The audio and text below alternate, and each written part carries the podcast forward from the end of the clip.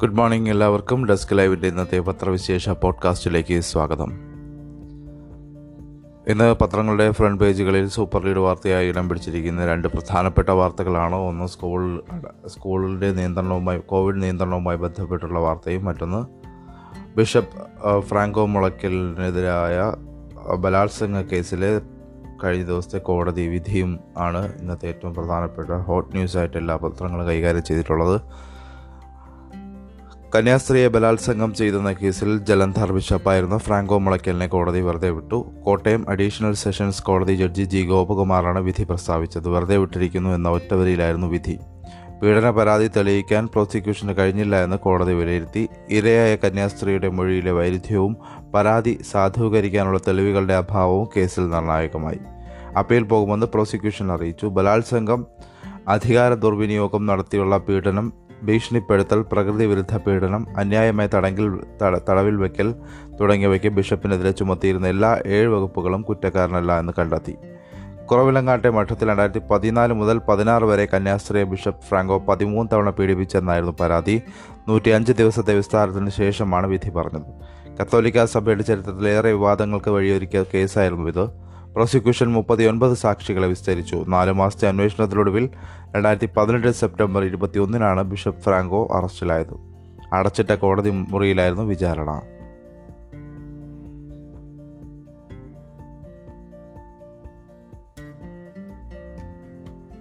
വിധിക്ക് പിന്നിൽ പണവും സ്വാധീനവുമാണെന്ന് സിസ്റ്റർ അനുപമയുടെ പ്രതികരണമുണ്ട്. ഇന്നലത്തെ കോടതി വിധി സത്യത്തിൽ എല്ലാവരെയും ഞെട്ടിക്കുന്ന ഒരു കോടതി വിധിയായിരുന്നു. ഇന്നലെ ഉണ്ടായത് എല്ലാ കേസുകളിൽ നിന്നും വിടുതൽ ലഭിക്കുമെന്ന് ഒരുപക്ഷെ ആരും പ്രതീക്ഷിച്ചിട്ടുണ്ടായിരുന്നില്ല എന്ന് തന്നെയാണ് മനസ്സിലാക്കാൻ കഴിയുന്നത്.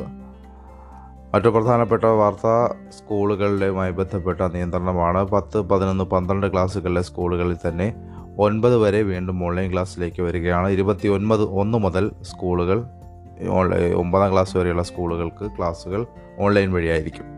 കോവിഡ് വ്യാപനം രൂക്ഷമായ സാഹചര്യത്തിൽ സ്കൂളുകളിൽ ഒൻപത് വരെയുള്ള ക്ലാസുകൾ ഇരുപത്തിയൊന്ന് വരെ അടച്ചിടും.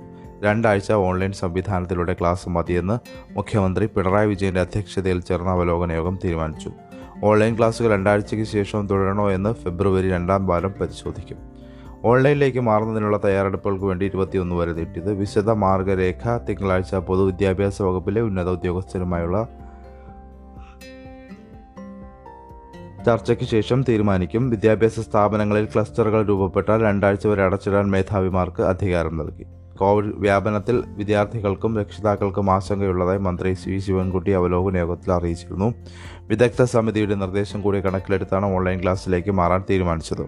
വാർഷിക പരീക്ഷ നിശ്ചയിച്ച സാഹചര്യത്തിലാണ് പത്ത് മുതലുള്ള ക്ലാസ്സുകൾ തുടരുന്നത്. പത്ത് പതിനൊന്ന് പന്ത്രണ്ട് ക്ലാസ്സുകളിലെ കുട്ടികൾക്ക് സ്കൂളിൽ തന്നെ വാക്സിൻ നൽകുന്നതിന് ആരോഗ്യ വിദ്യാഭ്യാസ വകുപ്പുകളോട് നടപടി സ്വീകരിക്കാൻ നിർദ്ദേശിച്ചിട്ടുണ്ട്.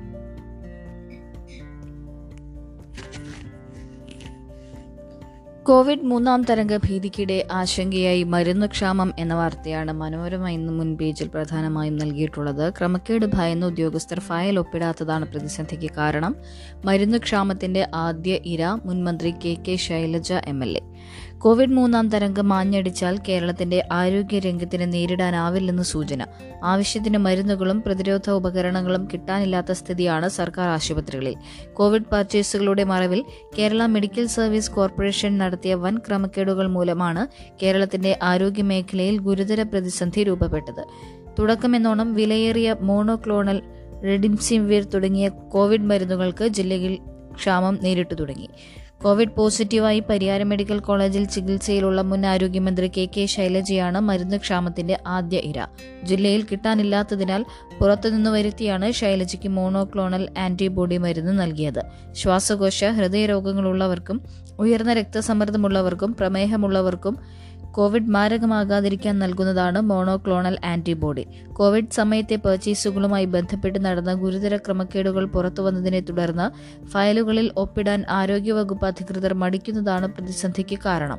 ഗുരുതര കോവിഡ് രോഗികൾക്ക് നൽകുന്ന റെഡിംസീവർ മരുന്നും പല സർക്കാർ ആശുപത്രികളിലും ആവശ്യത്തിന് സ്റ്റോക്കില്ല. ക്രമക്കേടുകളെക്കുറിച്ച് ധന ഇൻസ്പെക്ഷൻ വിങ്ങിന്റെ പരിശോധന ആരംഭിച്ചതിനിടെ K M S S C L managing director പതിനാറ് ദിവസത്തെ അവധിയിൽ പ്രവേശിച്ചു. ഇപ്പോഴുള്ള ഇപ്പോഴുള്ളത് ചുമതലക്കാരനാണ്. നടപടിക്രമങ്ങൾ പാലിക്കാതെ മുൻ ജനറൽ മാനേജർ എടുത്ത തീരുമാനങ്ങൾക്ക് ഇപ്പോഴത്തെ ജനറൽ മാനേജർ ഉത്തരം പറയേണ്ട അവസ്ഥ വന്നതോടെ പുതിയ ആളും തീരുമാനങ്ങൾക്ക് മടിക്കുകയാണ്. സജ്ജീകരണവും ആളും ഇല്ല. കോവിഡ് ബ്രിഗേഡിന്റെ സേവനം അവസാനിപ്പിച്ചതും കോവിഡ് പ്രതിരോധത്തെ സാരമായി ബാധിക്കും. ഇവരെ പുനർനിയമിക്കാനും പദ്ധതിയില്ല. ഒന്നാം തരംഗത്തിലും രണ്ടാം തരംഗത്തിലും ആരോഗ്യ ആശുപത്രികളിലും ആശുപത്രികൾക്ക് കോവിഡ് പ്രതിരോധത്തിനായുള്ള പർച്ചേസുകൾ നടത്തി ബില്ല് സർക്കാരിന് കൊടുക്കാനുള്ള അവസരമുണ്ടായിരുന്നു.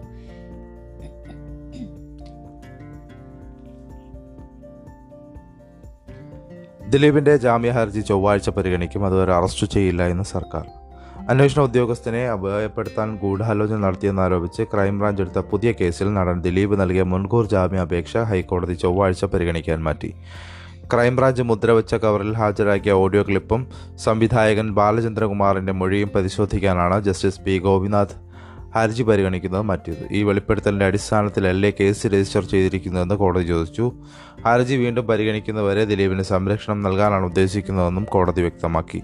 ചൊവ്വാഴ്ച വരെ മറ്റു നടപടികൾ ഉണ്ടാകില്ല എന്ന് സർക്കാർ അറിയിച്ചതിനെ തുടർന്ന് ഇക്കാര്യത്തിൽ കോടതി ഉത്തരവൊന്നും പുറപ്പെടുവിച്ചില്ല. വ്യാഴാഴ്ച പോലീസ് ദിലീപിന്റെ വീട്ടിലും സ്ഥാപനത്തിലും നടത്തിയ പരിശോധന ചൂണ്ടിക്കാട്ടി ഇക്കാര്യത്തിൽ ഉത്തരവ് വേണമെന്ന് ദിലീപിന്റെ അഭിഭാഷകൻ വാദിച്ചു. എന്നാൽ കോടതിയിൽ നിന്നുള്ള വാറണ്ടിന്റെ അടിസ്ഥാനത്തിലായിരുന്നു പരിശോധനയെന്ന് സർക്കാർ വ്യക്തമാക്കി. വാറണ്ട് ഉണ്ടായിരുന്നുവെങ്കിലും അതിലൊക്കെ ചാടിക്കടന്നാണ് പോലീസ് പരിശോധനയ്ക്ക് എത്തിയതെന്ന് ദിലീപിന്റെ അഭിഭാഷകൻ വാദിച്ചു. അറസ്റ്റ് ചെയ്തില്ല ചെയ്യില്ല എന്ന് സർക്കാർ അറിയിച്ചതിനാൽ ഉത്തരവ് ആവശ്യമില്ല എന്ന് കോടതി വ്യക്തമാക്കി. ദിലീപിന് പുറമെ സഹോദരൻ പി ശിവകുമാർ സഹോദരി ഭർത്താവ് ടി എൻ സൂരജ് ദിലീപിന്റെ ബന്ധു അപ്പു സുഹൃത്ത് ബൈജു ചെങ്ങമ്മനാട് എന്നിവരാണ് മുൻകൂർ ജാമ്യാപേക്ഷ നൽകിയിരിക്കുന്നത്. അപ്പവും ബൈജുവും കേസിലെ നാലും അഞ്ചും പ്രതികളാണ് എല്ലാ ഹർജികളും ഒന്നിച്ച് ചൊവ്വാഴ്ച പരിഗണിക്കും ബസ് നിരക്ക് വർധന ഫെബ്രുവരി ഒന്ന് മുതൽ. ബസ് നിരക്ക് വർധന ഫെബ്രുവരി ഒന്ന് മുതൽ നടപ്പാക്കാൻ ആലോചന ഗതാഗത വകുപ്പിന്റെ ശുപാർശയ്ക്ക് മുഖ്യമന്ത്രിയുടെ അനുമതി ലഭിച്ചു. രണ്ട് പോയിന്റ് അഞ്ച് കിലോമീറ്റർ ദൂരത്തിന് മിനിമം ചാർജ് എട്ട് രൂപയിൽ നിന്ന് പത്ത് രൂപയാക്കി ഉയർത്താനാണ് ശുപാർശ. തുടർന്നുള്ള ദൂരത്തിൽ കിലോമീറ്ററിന് എൺപത് പൈസ എന്നത് ഒരു രൂപയാകും. ബി കുടുംബങ്ങളിൽ നിന്നുള്ള വിദ്യാർത്ഥികൾക്ക് ബസ് യാത്ര സൗജന്യമായിരിക്കും. മറ്റെല്ലാ വിദ്യാർത്ഥികളുടെയും മിനിമം ചാർജ് അഞ്ച് രൂപയായി കൂട്ടും. ഒന്നര കിലോമീറ്ററിന് ഒരു രൂപയും അഞ്ച് കിലോമീറ്ററിന് രണ്ട് രൂപയുമാണ് നിലവിൽ വിദ്യാർത്ഥികൾക്കുള്ള നിരക്ക്. ഈ രണ്ട് ദൂരത്തിനും ഇനി അഞ്ച് രൂപയാക്കാനാണ് നിർദ്ദേശം. ജല്ലിക്കെട്ട് കാളകുത്തിയ പതിനെട്ടുകാരൻ മരിച്ചു. മധുര ആവണിയാപുരം ജല്ലിക്കെട്ടിനിടെ നെഞ്ചിൽ കാളയുടെ കുത്തേറ്റ പതിനെട്ടുകാരൻ ബാലമുരുകൻ മരിച്ചു. കാണികൾക്കിടയിൽ നിന്നിരുന്ന മുരുകൻ തിരക്കിനിടെ താഴെ വീണപ്പോഴാണ് കാള പാഞ്ഞെത്തിയത്. മികച്ച പ്രകടനം കാഴ്ചവെക്കുന്ന കാള കാളയുടെ ഉടമയ്ക്ക് കാറും മികച്ച ജല്ലിക്കെട്ട് വീരന് ബൈക്കുമായിരുന്നു സമ്മാനം. അറുന്നൂറോളം കാളകൾ മത്സരത്തിലുണ്ടായിരുന്നു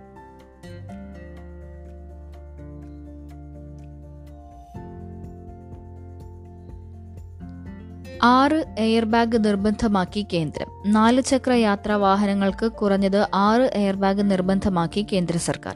ഇതു സംബന്ധിച്ച കരട് വിജ്ഞാപനത്തിന് അംഗീകാരം നൽകിയെന്ന് കേന്ദ്ര റോഡ് ഗതാഗത മന്ത്രി നിതിൻ ഗഡ്കരി ട്വീറ്റ് ചെയ്തു. എട്ട് സീറ്റുകൾ വരെയുള്ള എം വൺ ഗണത്തിൽപ്പെടുന്ന യാത്രാ വാഹനങ്ങൾക്കാണ് തീരുമാനം ബാധകം. രണ്ടായിരത്തി പത്തൊൻപത് ജൂലൈ ഒന്ന് മുതൽ ഡ്രൈവർ സീറ്റിലും രണ്ടായിരത്തി ഇരുപത്തിരണ്ട് ജനുവരി ഒന്ന് മുതൽ ഡ്രൈവറിന് സമീപമുള്ള സീറ്റിലും എയർ ബാഗ് നിർബന്ധമാക്കി കേന്ദ്രം ഉത്തരവിറക്കിയിരുന്നു. ട്രെയിനുകൾ റദ്ദാക്കി. കോവിഡ് പശ്ചാത്തലത്തിൽ ശനിയും ഞായറും പന്ത്രണ്ട് ട്രെയിൻ സർവീസ് റദ്ദാക്കി. ഷൊർണൂർ കണ്ണൂർ ഷൊർണൂർ കണ്ണൂർ മംഗളൂരു മംഗളൂരു കണ്ണൂർ കോഴിക്കോട് കണ്ണൂർ ചെറുവത്തൂർ ചെറുവത്തൂർ മംഗളൂരു മംഗളൂരു കോഴിക്കോട് നാഗർകോവിൽ കോട്ടയം കോട്ടയം കൊല്ലം കൊല്ലം തിരുവനന്തപുരം തിരുവനന്തപുരം നാഗർകോവിൽ എന്നീ ട്രെയിനുകളാണ് റദ്ദാക്കിയത്.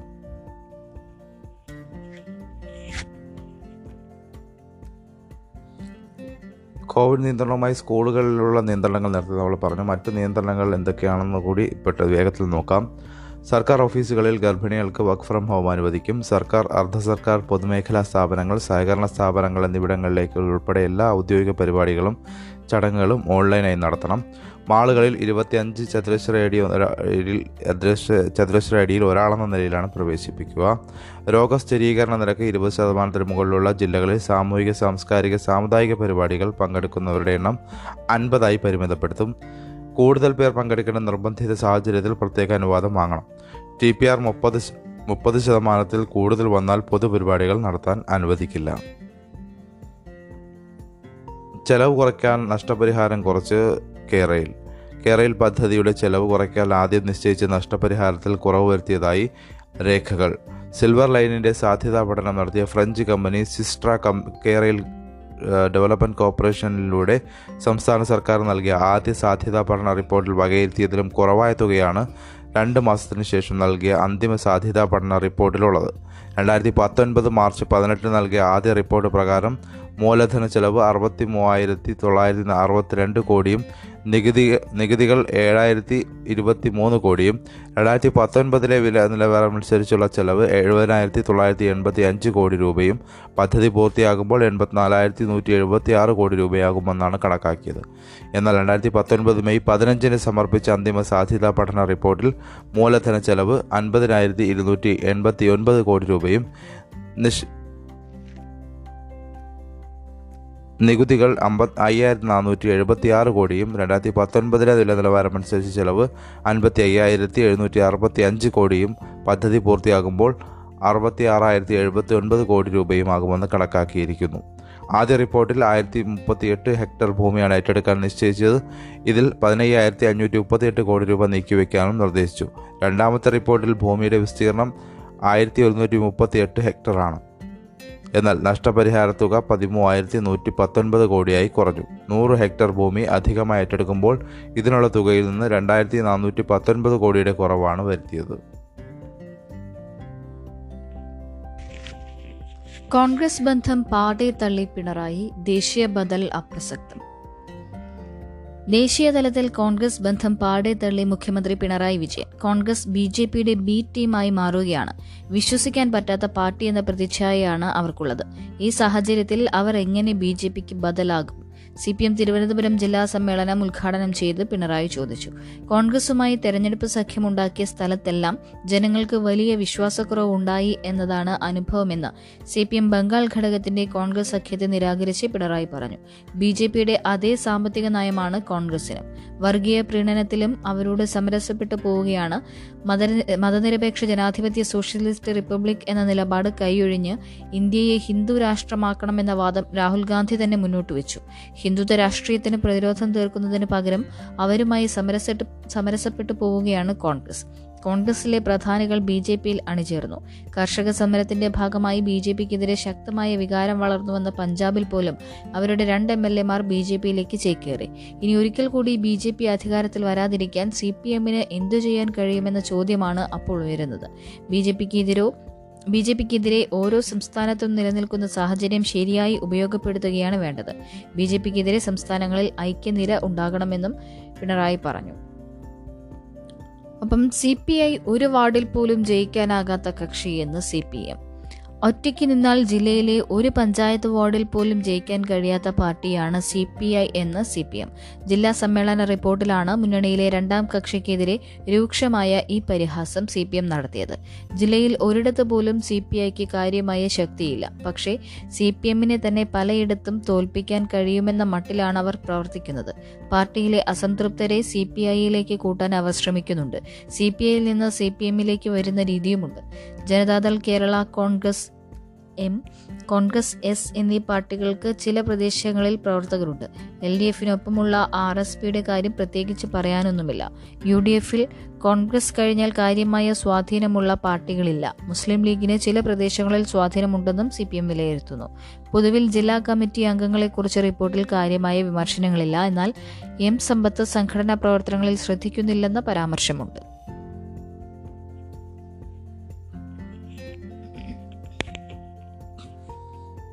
നിയമസഭാ തെരഞ്ഞെടുപ്പ് വരാനിരിക്കുന്ന നിയമസഭാ തെരഞ്ഞെടുപ്പുമായി ബന്ധപ്പെട്ടുള്ള വാർത്തകൾ വേഗത്തിൽ നമുക്ക് പരിശോധിക്കാം. യു പിയിൽ ബി ജെ പി വിട്ട നേതാക്കൾ എസ് പിയിലെത്തി. തെരഞ്ഞെടുപ്പ് പ്രഖ്യാപിച്ച യു പിയിൽ ബി ജെ പിക്ക് കനത്ത തിരിച്ചടി നൽകി യോഗി മന്ത്രിസഭയിൽ നിന്ന് രാജിവെച്ച രണ്ട് പ്രമുഖ പിന്നാക്ക വിഭാഗ നേതാക്കൾ ഔപചാരികമായി സമാജ്വാദി പാർട്ടിയിൽ ചേർന്നു. സീറ്റ് നിലയുമായി ബന്ധപ്പെട്ട് ബി ജെ പിയെ പരിഹസിച്ചു അഖിലേഷ് യാദവ് ഉത്തർപ്രദേശ് തെരഞ്ഞെടുപ്പിലെ ബി ജെ പി അവകാശവാദത്തെ പരിഹസിച്ച് സമാജ്വാദി പാർട്ടി അധ്യക്ഷൻ അഖിലേഷ് യാദവ്. നാനൂറ്റി മൂന്ന് അംഗ നിയമസഭയിൽ നാലിൽ മൂന്ന് ശതമാനം സീറ്റുകൾ നേടുമെന്ന ബി ജെ പി അവകാശവാദത്തെയാണ് അഖിലേഷ് പരിഹസിച്ചത്. നാലിൽ മൂന്ന് ശതമാനം എന്നതുകൊണ്ട് അവർ ഉദ്ദേശിക്കുന്നത് മൂന്നോ നാലോ സീറ്റായിരിക്കുമെന്ന് അദ്ദേഹം പറഞ്ഞു. യോഗി ആദിത്യനാഥ് മന്ത്രിസഭയിൽ രാജിവെച്ച സ്വാമി പ്രസാദ് മൗര്യയ്ക്ക് എസ് പി അംഗത്വം നൽകുന്ന ചടങ്ങിൽ സംസാരിക്കുകയായിരുന്നു അഖിലേഷ്. ഗോവയിൽ രണ്ട് ക്രൈസ്തവ ഭൂരിപക്ഷ മേഖലകൾ മണ്ഡലങ്ങൾ ഒഴിച്ചിട്ട് ബി ജെ പി. നാൽപ്പത് മണ്ഡലങ്ങളിൽ മുപ്പത്തിയെട്ടിടത്ത് മത്സരിക്കുമെന്ന് പ്രഖ്യാപിച്ചു. ഗോവ നിയമസഭാ തെരഞ്ഞെടുപ്പിൽ ക്രൈസ്തവർക്ക് ഭൂരിപക്ഷമുള്ള രണ്ട് മണ്ഡലങ്ങളിൽ ബി ജെ പി മത്സരിക്കില്ല. ആകെ നാൽപ്പത് മണ്ഡലങ്ങളിലും മുപ്പത്തിയെട്ടിലും മത്സരിക്കുന്ന പാർട്ടി ബനൌലി നോവേം എന്നിങ്ങട എന്നിവിടങ്ങളിലാണ് സ്ഥാനാർത്ഥികളെ പ്രഖ്യാപിക്കാത്തത്. രണ്ടിടത്തും ബി ജെ പി ജയിക്കാറില്ല. കഴിഞ്ഞ തവണ നോവേമിൽ കോൺഗ്രസ് ടിക്കറ്റിൽ ജയിച്ച വിൽഫ്രഡ് ഡിസൂസ പിന്നീട് ബി ജെ പിയിലേക്ക് കാലുമാറി. ചർച്ചിൽ അലൈമാവോയാണ് മനോവലും sitting M L A N C P ടിക്കറ്റിൽ ജയിച്ച അദ്ദേഹം ഇത്തവണ തൃണമൂലിലാണ്. മുപ്പത്തിയെട്ട് മണ്ഡലങ്ങളിലുള്ള സ്ഥാനാർത്ഥികളെ ബി ജെ പി ഞായറാഴ്ച പ്രഖ്യാപിച്ചേക്കും. കേന്ദ്ര ബജറ്റ് ഫെബ്രുവരി ഒന്നിനുണ്ടാകും. കേന്ദ്ര ബജറ്റ് ഫെബ്രുവരി ഒന്നിന് ധനമന്ത്രി നിർമ്മലാ സീതാരാമൻ ലോക്സഭയിൽ അവതരിപ്പിക്കും. പാർലമെന്റ് ബജറ്റ് സമ്മേളനം ജനുവരി മുപ്പത്തി ഒന്ന് മുതൽ ഏപ്രിൽ എട്ട് വരെ രണ്ട് ഘട്ടമായി നടത്താൻ പാർലമെന്ററി കാര്യമന്ത്രി സഭായോഗം തീരുമാനിച്ചു. സെൻട്രൽ ഹാളിൽ രാഷ്ട്രപതി രാംനാഥ് കോവിന്ദ് ഇരുസഭകളിലെയും അംഗങ്ങളെ അഭിസംബോധന ചെയ്യുന്നതോടെയാണ് സമ്മേളനം തുടങ്ങുന്നത്. ഭർത്തൃ ബലാത്സംഗ വിഷയത്തിൽ സുപ്രധാന നിരീക്ഷണവുമായി ഡൽഹി ഹൈക്കോടതി. ലൈംഗിക തൊഴിലാളിക്ക് ഇടപാടുകാരനോട് വിസമ്മതം പറയാമെങ്കിൽ വിവാഹിതയ്ക്ക് ഭർത്താവിനോട് എന്തുകൊണ്ട് എതിർപ്പ് പറഞ്ഞുകൂടാ? ഡൽഹി ഹൈക്കോടതിയുടേതാണ് ചോദ്യം.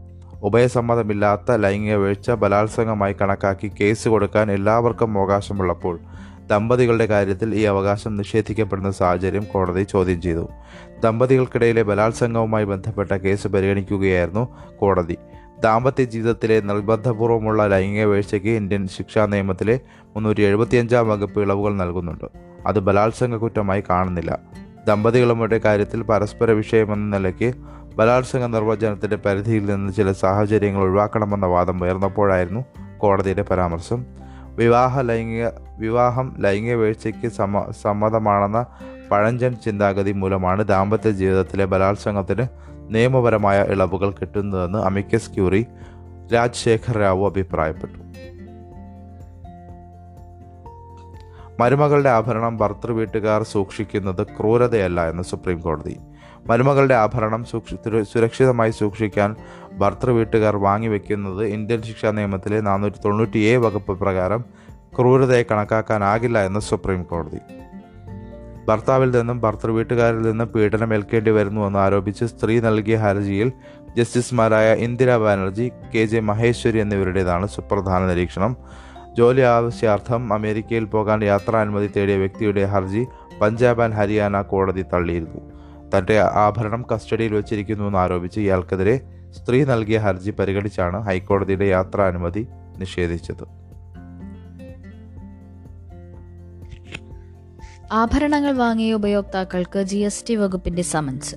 ജ്വല്ലറികളിൽ നിന്ന് സ്വർണാഭരണങ്ങൾ വാങ്ങുന്ന ഉപയോക്താക്കൾക്ക് സമൻസ് അയച്ച സംസ്ഥാന ജി എസ് ടി വകുപ്പ്. സ്വർണാഭരണങ്ങൾ വാങ്ങുന്ന ഉപയോക്താക്കളോട് ബില്ലുമായി ഹാജരാകണമെന്നാവശ്യപ്പെട്ട് ജി എസ് ടി വകുപ്പ് നോട്ടീസ് അയച്ചു തുടങ്ങി. എറണാകുളം പെരുമാനൂരിലെ ജി എസ് ടി ഓഫീസിൽ പത്തൊൻപതിന് ഹാജരാകണമെന്നാവശ്യപ്പെട്ട് ഇരുപത് ഉപയോക്താക്കൾക്കാണ് നോട്ടീസ് അയച്ചിരിക്കുന്നത്. ബില്ലും തെളിവുകളും ഹാജരാക്കിയില്ലെങ്കിൽ ഇന്ത്യൻ പീനൽ കോഡ് നൂറ്റി എഴുപത്തിനാല് നൂറ്റി എഴുപത്തിയഞ്ച് നൂറ്റി തൊണ്ണൂറ്റി മൂന്ന് ഇരുന്നൂറ്റി ഇരുപത്തിയെട്ട് എന്നീ വകുപ്പുകൾ പ്രകാരം ശിക്ഷാർഹമാണെന്നും സമൻസിൽ വ്യക്തമാക്കുന്നു. വകുപ്പിന്റെ നടപടി സ്വർണ വ്യാപാര മേഖലയെ തകർക്കാനാണെന്ന് ആക്ഷേപമുയരുന്നുണ്ട്. രണ്ടായിരത്തി പത്തൊൻപത് ജനുവരി മുതൽ രണ്ടായിരത്തി ഇരുപത് മാർച്ച് വരെ വാങ്ങിയ സ്വർണാഭരണങ്ങളെ സംബന്ധിക്കുന്ന രേഖകൾ ഹാജരാക്കാനാണ് സ്ക്വാഡ് ഫൈവിലെ സ്റ്റേറ്റ് ടാക്സ് ഓഫീസർ അയച്ച നോട്ടീസിൽ ആവശ്യപ്പെടുന്നത്. അതേസമയം ജ്വല്ലറികളുടെ പ്രത്യേക സ്കീമുകളിലൂടെ ആഭരണങ്ങൾ വാങ്ങിയ ഇടപാടിൽ സംശയം തോന്നിയതിനാൽ ബില്ലുകൾ ഹാജരാക്കാൻ റാൻഡമായി ചില ഉപയോക്താക്കളോട് ആവശ്യപ്പെടുക മാത്രമാണ് ചെയ്തതെന്നും ശിക്ഷാ നടപടികളൊന്നും ഉണ്ടാകില്ലെന്നും ജി എസ് ടി ഇന്റലിജൻസ് അധികൃതർ വ്യക്തമാക്കി.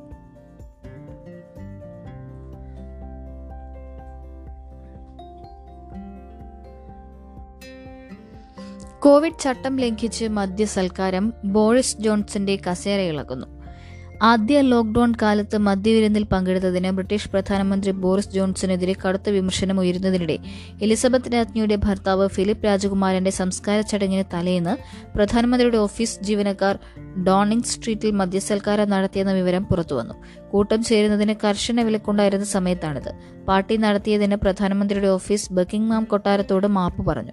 പ്രധാനമന്ത്രിയായ ശേഷമുള്ള ഏറ്റവും വലിയ പ്രതിസന്ധിയാണ് ബോറിസ് ജോൺസൺ അഭിമുഖീകരിക്കുന്നത്. രണ്ടായിരത്തി ഇരുപത് മെയ്യിൽ യു കെ കർശന ലോക്ക്ഡൌണിലായിരിക്കെ പ്രധാനമന്ത്രിയുടെ വസതിയിൽ നടന്ന മദ്യവിരുന്നിൽ പങ്കെടുത്തതിന് കഴിഞ്ഞയാഴ്ച ജോൺസൺ ക്ഷമാപണം നടത്തിയിരുന്നു.